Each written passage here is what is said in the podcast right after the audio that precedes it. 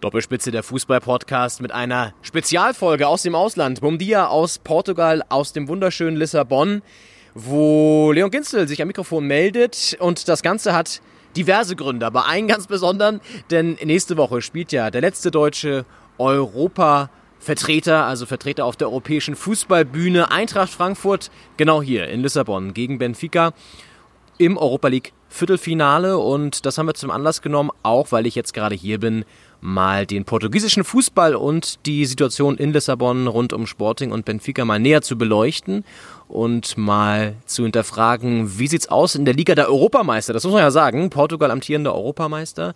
Wie läuft's da aktuell? Porto ja sogar als zweiter portugiesischer Vertreter in Europa im Viertelfinale der Champions League. Also da sieht's ganz gut aus. Und auch die Frage, Nationalmannschaft, können sie den Titel vielleicht verteidigen? Wie sieht's aus mit CR7? Wer könnte ihm irgendwann mal in naher Zukunft ja wahrscheinlich schon nachfolgen als neuer Star? Das habe ich mit Jürgen Strohmeier besprochen, der verschiedene Reiseführer schon geschrieben hat über Lissabon und über Portugal generell und auch Fußballfan ist. Insofern passt das sehr, sehr gut. Sein neuestes Werk, Reiseführer bei Lissabon im DuMont Verlag, kommt im Mai. Ich habe schon einen Blick reinwerfen dürfen vorab. Ist richtig schön geworden. Also hat ganz viele neue Facetten. Das Design ist komplett überarbeitet. Und da lohnt sich auf jeden Fall ein Blick rein und vielleicht auch ein Kauf, wenn man da mit dem Gedanken spielt, nach Lissabon zu reisen. Was man auf jeden Fall tun sollte. Denn es ist einfach eine fantastische Stadt. Und ansonsten war es natürlich für den deutschen Fußball die Woche der Paukenschläge. Wenn man sich das alles anschaut, Rücktritt Reinhard Grindel, DFB-Präsident, stolpert über diverse Skandale, am Ende über eine geschenkte Luxusuhr, davor über so ein paar Nebeneinkünfte, die er nicht wirklich angegeben hat. All das passt ins Bild eines Mannes, der nie so wirklich warm geworden ist mit diesem Amt und mit dem die Fans auch nicht so wirklich warm geworden sind, glaube ich, der einfach diese Politikerhülle nicht ablegen konnte. Da werden Kevin Schulte und ich bestimmt nochmal das eine oder andere Wort verlieren in der nächsten Episode, wenn wir dann wieder zusammen vor das Mikrofon treten. Dann, Stichwort Kevin, die Personalie Dieter Hecking. Nach der Saison nicht mehr Trainer bei Borussia Mönchengladbach. Da vertraut man offenbar nicht mehr an die Fähigkeiten, das Ruder langfristig strategisch nochmal rumzureißen. Deswegen muss er nach dieser Saison gehen und ausschlaggebender Punkt, ich sag's ja ungern, Kevin, aber natürlich dieser überzeugende Sieg der Hertha bei euch, denn das war der Start der Negativserie. Und Stichwort Hertha, die haben es ein bisschen verdösbaddelt, die Stadionpläne zu konkretisieren. Auf dem Olympiagelände werden jetzt Wohnungen gebaut, anstatt eines Stadions. Das ist wieder typisch, so ein bisschen das Verschlafen, das Thema, und jetzt ist es zu spät. Naja, man wird's abwarten, was da aus dem Stadionplan überhaupt nochmal irgendwann wird. Und dann natürlich gestern der Pokalwahnsinn in München. Man kann es nicht anders sagen. Ich habe es leider nur über den Live-Ticker verfolgen können. Habe ein bisschen mit Kevin geschrieben. 5:4 setzt sich der FC Bayern München sehr, sehr souverän, also gegen Heidenheim durch. Ein Wahnsinnsspiel. Ein Wahnsinnsspiel, Rekordmeister gegen Zweitliga-Club und dann so ein Ergebnis. Rote Karte, 9 Tore, diverse Lattentreffer drinne und am Ende sehr glücklich, dass der FC Bayern im Halbfinale des Pokals steht, wo ja dann auch Bremen dabei sein wird, Leipzig und der HSV. Das hätte man auch vor der Saison nicht unbedingt gedacht, dass der HSV im Pokal-Halbfinale steht. Aber so ist es. Und gestern gab es hier übrigens auch in Portugal das letzte Pokal-Rückspiel im Halbfinale sogar schon. Und das war nichts Geringeres als ein Stadtderby, nämlich Benfica gegen Sporting. Oder beziehungsweise das Rückspiel war Sporting gegen Benfica. Und Hinspiel war 2:1 für Benfica. Und das Rückspiel hat Sporting gewonnen mit 1:0. Und das reicht, um einzuziehen ins Finale gegen Porto. Und da war natürlich jede Menge los hier in der Stadt. Ich habe gestern mit ein paar Leuten noch gesprochen. Und es ist natürlich schon so, Fußball ist hier einfach das dominierende Thema und entweder man ist Benfica-Fan oder Sporting-Fan und dann wird auch ganz klar für den Verein gestanden und welche Dimension das annehmen kann, auch das habe ich mit Jürgen Strohmeier besprochen und da würde ich sagen, hören wir jetzt einfach mal rein ins Interview. Viel Spaß dabei und wie immer gilt, wenn ihr Lust und Zeit habt, gerne eine Bewertung abgeben bei iTunes, bei Spotify auf Abonnieren klicken oder bei Soundcloud auch ein Like da lassen, wo auch immer ihr uns hört. Bei Facebook und Instagram sind wir natürlich auch vertreten. Da werden wir natürlich den Blick vorauswerfen, auch auf den Kracher in der Bundesliga jetzt. Dortmund bei den Bayern, der Tabellenführer jetzt ja wieder, bei den Bayern. Und das wird natürlich auch nochmal spannend. Da blicken wir natürlich auch voraus über die Social-Media-Kanäle, werfen jetzt aber erstmal das Schlaglicht auf den portugiesischen Fußball. Denn wie ihr es von uns kennt, sind wir visionär und gehen sogar noch den nächsten Schritt weiter und haben nicht nur Bayern gegen Dortmund im Blick, so wie alle gerade, sondern schon die Eintracht hier bei Benfica im Europa League Viertelfinale. Und deswegen dreht sich die Folge um den Fußball in Portugal. Und jetzt geht's los. Interview Jürgen Strohmeier. Viel Spaß. Doppelspitze. Kontrovers, ehrlich, philosophisch. Für welchen Verein schlägt Ihr Herz? Benfica, Lissabon. Warum? Erstens lebe ich in Lissabon, zweitens ist es der größte Verein der Welt. Das muss reichen an der Stelle wahrscheinlich. Und wir haben vorab schon ein bisschen gesprochen, das Stadionerlebnis bei Benfica ist ja auch ein ganz besonderes. Beschreiben Sie es mal für den, der noch nie da war. Na, das Wappentier von Benfica ist der Adler. Und zu Beginn des Spiels, vor dem Spiel, fliegt der Adler seine Runden, ein echter Adler seine Runden, heißt Victoria, Sieg, über dem Stadion. Und dazu wird dann aus Zehntausenden von Kehlen die Hymne von Benfica angestimmt. Also schon ein beeindruckendes Erlebnis. Sporting Lissabon gibt es ja auch noch. Warum ist der Verein nicht ganz so beliebt? Sporting Lissabon gibt es nicht. Sagen Sie als Benfica-Fan? Sage ich als Benfica-Fan. Nee, aber das zeigt ja schon einmal, da kommen wir vielleicht noch kleiner drauf, diesen Zwist zwischen beiden Clubs logischerweise. Aber verglichen jetzt mit Benfica, für was steht Sporting, für was steht Benfica? Vielleicht kann man das nochmal runterbrechen. Ja, ich denke, für Deutschland kann man es vielleicht ein bisschen vergleichen, aber es ist noch krasser wie Dortmund und Schalke. Und Benfica ist der erfolgreichere Verein. Benfica ist der größere Verein. Wobei es so war, dass früher, Portugal war lange Diktatur, Benfica eher der Verein der Diktatur war. Und Sporting war eher so der Arbeitersportverein. Inzwischen hat es sich ein bisschen umgedreht. Das heißt, mittlerweile kann man das gar nicht mehr so stehen lassen, sondern die Struktur der Fans hat sich da auch geändert, ja? Hat sich auch geändert. Ja. Das ist vielleicht auch ein bisschen wieder vergleichbar mit Deutschland. Es ist ja weitgehend, glaube ich, unbekannt, dass Bayern eigentlich der Arbeiter, der einfache Club war. Mhm. Und 60 war der aus Grünwald kommend, aus dem Villenvorort Grünwald kommend, der Reichenclub. Mhm. Heute weiß man das kaum mehr. Jetzt mal eine Ebene höher gesprungen auf Portugal generell. Was spielt Fußball da für eine Rolle, für das Land? Eine ganz große Rolle. Auch einfach deswegen, das ist gut fürs Selbstbewusstsein. Portugal hat mit Ronaldo den besten Spieler der Welt. Portugal ist Fußball-Europameister geworden. Nicht nur, aber auch dank Ronaldo. Und das war gerade in den Zeiten der Krise ein ganz wichtiges Moment für die Hebung des Selbstbewusstseins und auch für das Herauskommen aus der Krise, aus der wirtschaftlichen Krise. Also der Fußball als psychologisches Mittel, um in den Köpfen wieder zu sagen, hey, wir sind was in der Welt, in Europa, wir können das schaffen. Genau, ja. Das ist es. Ja. Und auch wir haben den besten Spieler der Welt. Das heißt, wir Portugiesen sind auch was. Wir stellen was dar. Wir müssen es nur wollen. Und wenn wir es wollen, wenn wir auch so fleißig sind wie Ronaldo, dann können wir Großes bewegen. Und das ist sozusagen, ja, im Rückblick auch, vor 500 Jahren waren die Portugiesen ja die Entdecker der Seewege in die ganze Welt. Und daran kann man vielleicht heute auch über den Fußball anknüpfen.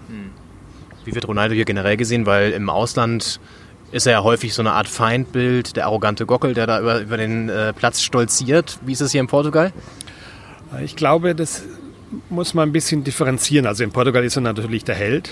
Ich glaube, dieses Image vom arroganten Gockel, das gibt es aus irgendeinem Grund in Deutschland. Das ist schon in Österreich, in der Schweiz ist es schon anders. In Spanien war das auch immer anders.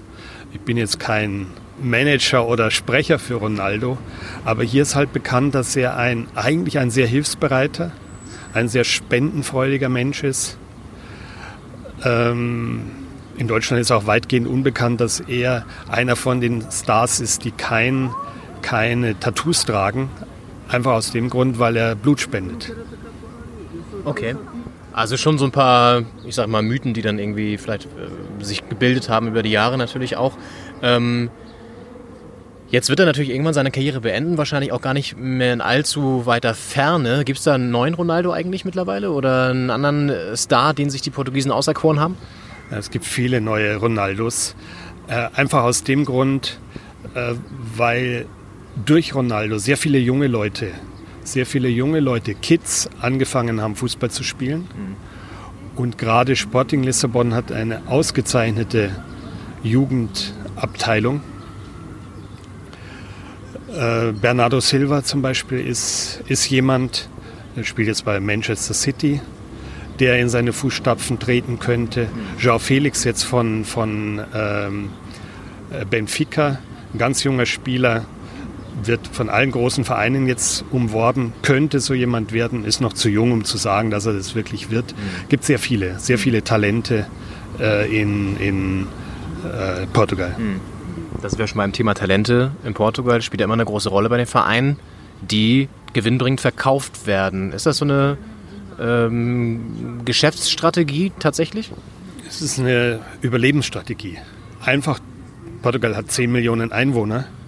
Die Werbeeinnahmen, die TV-Einnahmen sind im Verhältnis zu Ländern wie gerade England, aber auch Spanien so gering, dass die großen Vereine, auch die kleinen Vereine, nur davon leben können, dass sie junge Spieler teilweise auch aus Südamerika kaufen und die dann möglichst schnell gewinnbringend wiederverkaufen.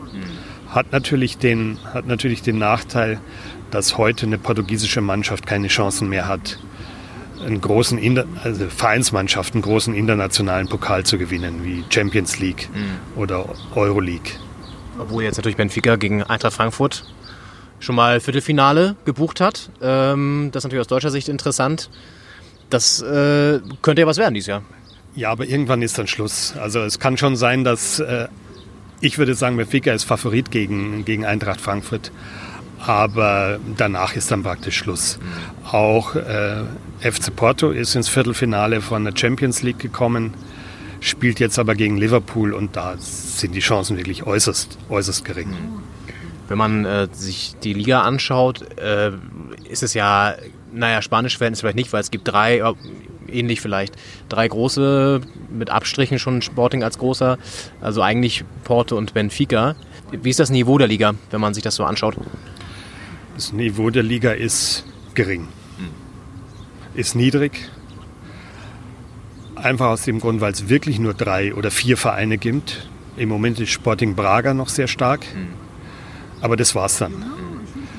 Man muss auch sehen, dass Vereine, die in der ersten Liga spielen, teilweise einen Zuschauerschnitt von um 1000 haben. Und dann ist es da auch wieder so, Real Madrid kauft von Porto die großen Spieler, aber wenn bei einem kleinen Verein in Portugal ein Spieler Talent zeigt, dann wird er sofort gekauft von Benfica, von Sporting oder von Porto. Das heißt, ein kleiner Verein hat im Prinzip überhaupt keine Chancen und lebt dann auch letztendlich davon wiederum, dass er Spieler an große portugiesische Mannschaften verkauft. Sie haben Portugal wahrscheinlich schon fast in jeder Ecke gesehen, wenn Sie jetzt so die Städte aus der Liga auch vergleichen. Wo schlägt noch so ein Fußballherz, wo ist noch so ein Fußballzentrum, was man gar nicht auf dem Schirm hat vielleicht? Jetzt mal abgesehen von Porto oder Lissabon, gibt es da noch eine Stadt? Naja, Braga noch. Aber dadurch, dass die kleinen Vereine, und das sind oft wirklich kleine Vereine, im Prinzip kein Geld verdienen, gibt es auch kein weiteres Zentrum. Das heißt jetzt auch sowas wie Coimbra als Universitätsstadt spielt da auch gar keine Rolle? Oder so? Spielt keine Rolle. Jetzt gibt es das Duell Frankfurt gegen Benfica. Sie haben gesagt, Benfica ist der Favorit. Was spielt Benfica oder generell, was spielen portugiesische Mannschaften für einen Fußball? Wenn Sie das so beobachten, wenn Sie im Stadion sind, ist das, ja, wie würden Sie es beschreiben? Benfica hatte im Dezember einen Trainerwechsel und seitdem spielen sie ausgesprochen gut. Sehr insgesamt die portugiesischen Vereine sehr offensiv orientiert. Unterschiedliche Systeme, die sie auch während des Spiels wechseln. grundsätzlich zu sagen, sehr offensiv orientiert. Und bei Sporting, wenn man es sich nochmal in Erinnerung ruft, gab es ja auch Probleme mit den Fans. Ne? Ich glaube, da gab es ja auch Übergriffe aufs Team. Was hatte das für einen Hintergrund für denjenigen, die es nicht mitbekommen haben? Und was spielt das jetzt noch für eine Rolle? Grundsätzlich ist es so, dass es fast wichtiger ist, wertvoller ist, hier Vereinspräsident zu sein von Porto, von Sporting und vor allem von Benfica als Ministerpräsident. Und so wollen alle möglichen Leute Vereinspräsident werden. Sie treten an mit Riesenversprechungen. Da kandidiert einer für den Vereinsvorsitz von Sporting und er sagt, wenn er gewählt wird, dann wird Zidane der Trainer und Ronaldo wird zurückgeholt. Und dafür wird er dann gewählt. Und dann ist jemand, der ja kaum die Befähigung hat, Vereinspräsident zu sein, ist dann aber plötzlich zum Vereinspräsidenten gewählt und verhält sich dann oft katastrophal. Mhm. Bei Sporting war es so, das war ja letztes Jahr im Frühjahr, war es so, dass wohl der Vereinspräsident, der damalige ist, es jetzt nicht mehr, wohl die Hooligans, die Vereinshooligans aufgerufen hat, der Mannschaft aufzumischen, weil er der Ansicht war, sie spielt nicht gut genug. Und so traten dann ein paar Fans in Anführungszeichen, bei einem Training auf, haben Spieler verprügelt, haben den Trainer verprügelt und haben letztendlich Sporting ins Chaos gestürzt. Mhm. Unterschied ist, bei Porto ist der Vereinspräsident seit, wenn ich mich nicht täusche, 1984 der gleiche. Und Benfica hat sich auch beruhigt, indem sie jetzt seit mehreren Jahren den gleichen Präsidenten haben, die beide Ruhe in den Verein gebracht haben. Mhm. Bei Sporting herrscht Chaos. Mhm. Nach wie vor. Sie haben jetzt gerade, müssen in kurzer Zeit 50 Millionen Euro zahlen an Kreditgeber. Auch das ist schon ein Problem jetzt für. Also die schrammen immer kurz vorm Bankrott vorbei, im Moment. Okay. Wie ist das Thema Eintrittspreise? Ist das verhältnismäßig günstig auch für die Portugiesen oder wie verhält sich das? Na gut, die Portugiesen verdienen im Schnitt wenig. Der Durchschnittslohn liegt bei 900 Euro. Aber verglichen mit anderen Ligen ist der Eintrittspreis sehr günstig. Für Benfica, wenn man Mitglied ist, kriegt man für ein normales Ligaspiel für 10 Euro eine Karte. Und selbst für Champions League-Spiele gibt es Karten für 20, 30 Euro. Und wir hatten es vorhin im Vorgespräch schon kurz angeschnitten, das Thema Fußball und Clubzugehörigkeit wird ja wie eine Religion eigentlich hier behandelt. Sie haben da so ein schönes Beispiel genannt, wie das in Betrieben ablaufen kann, ne? Ja, in einem kleinen Betrieb, in einem Restaurant beispielsweise, da wird auf jeden Fall, wenn der Besitzer Fan von einem Verein ist, und es ist ja praktisch jeder Besitzer, da wird als Kriterium auf jeden Fall erstmal die Vereinszugehörigkeit gesehen. Benfica Restaurantbesitzer wird nur Benfica-Fans einstellen. Das ist die Grundvoraussetzung. Ja, klar. Und wenn hier Derby ist, wie ist dann die Stimmung in der Stadt? Wie muss man sich das vorstellen? Ja, Portugiesen sind grundsätzlich sehr zurückhaltend. Also es herrscht nach wie vor eine angenehme Stimmung. Natürlich ist dann bei der Polizei höchste Alarmbereitschaft. Aber das heißt, dass dann 300, 500 Polizisten das Spiel schützen. Wenn ich das jetzt mit Deutschland vergleiche, ich weiß nicht, wie viel bei Schalke gegen Dortmund. Ein paar mehr, würde ich behaupten. Polizisten dann da sind. Ja. Aber es gibt schon hin und wieder Auseinandersetzungen. Ja. Aber auch sozusagen im Vergleich mit gerade deutschen oder gerade englischen Hooligans alles sehr friedlich. Sehr friedlich. Wie ist denn die Fanstruktur? Also gibt es überhaupt so eine Ultraszene bei den Clubs? Gibt's, ja. Gibt's. Und manchmal auch unangenehm. Also das passiert dann schon, dass bei der Rückfahrt, sagen wir mal, Spiel Porto gegen Benfica, dass dann auf der Autobahn plötzlich der Bus von Benfica mit Steinen beworfen wird. Mhm. Natürlich gibt es unangenehme Auswüchse, aber alles weit friedlicher als jetzt, meinetwegen in England oder auch teilweise in Deutschland. Mhm. Vielleicht noch 2, 3 abschließende Fragen. Porto und Benfica sind ja so die Platzhirsche, wenn man so möchte. Die riechen, können sie wahrscheinlich nicht so besonders gut riechen, würde ich jetzt mal behaupten, oder die Fans? Können sie nicht besonders gut riechen. Aber schlimmer ist es zwischen Sporting und Benfica in der gleichen Stadt, ja. Aber natürlich auch Benfica und Porto verstehen sich nicht. Und ich habe mal in einem Restaurant das Champions League Endspiel, in einem Lissabonner Restaurant das Champions League Endspiel, damals in Schalke war das, Porto gegen Monaco verfolgt. Und da haben die Benfica-Fans alle für Monaco gehofft.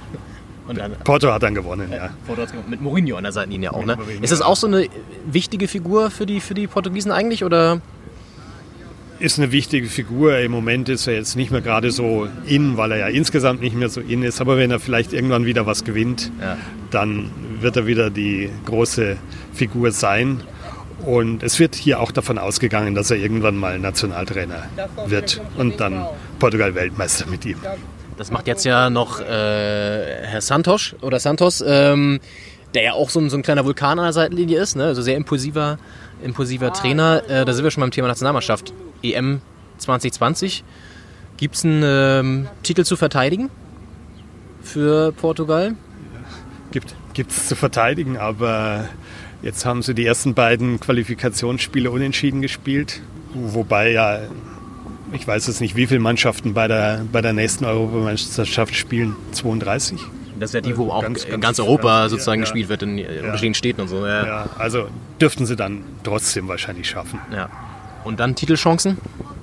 Ich glaube, einmal, das war dann auch mit Glück.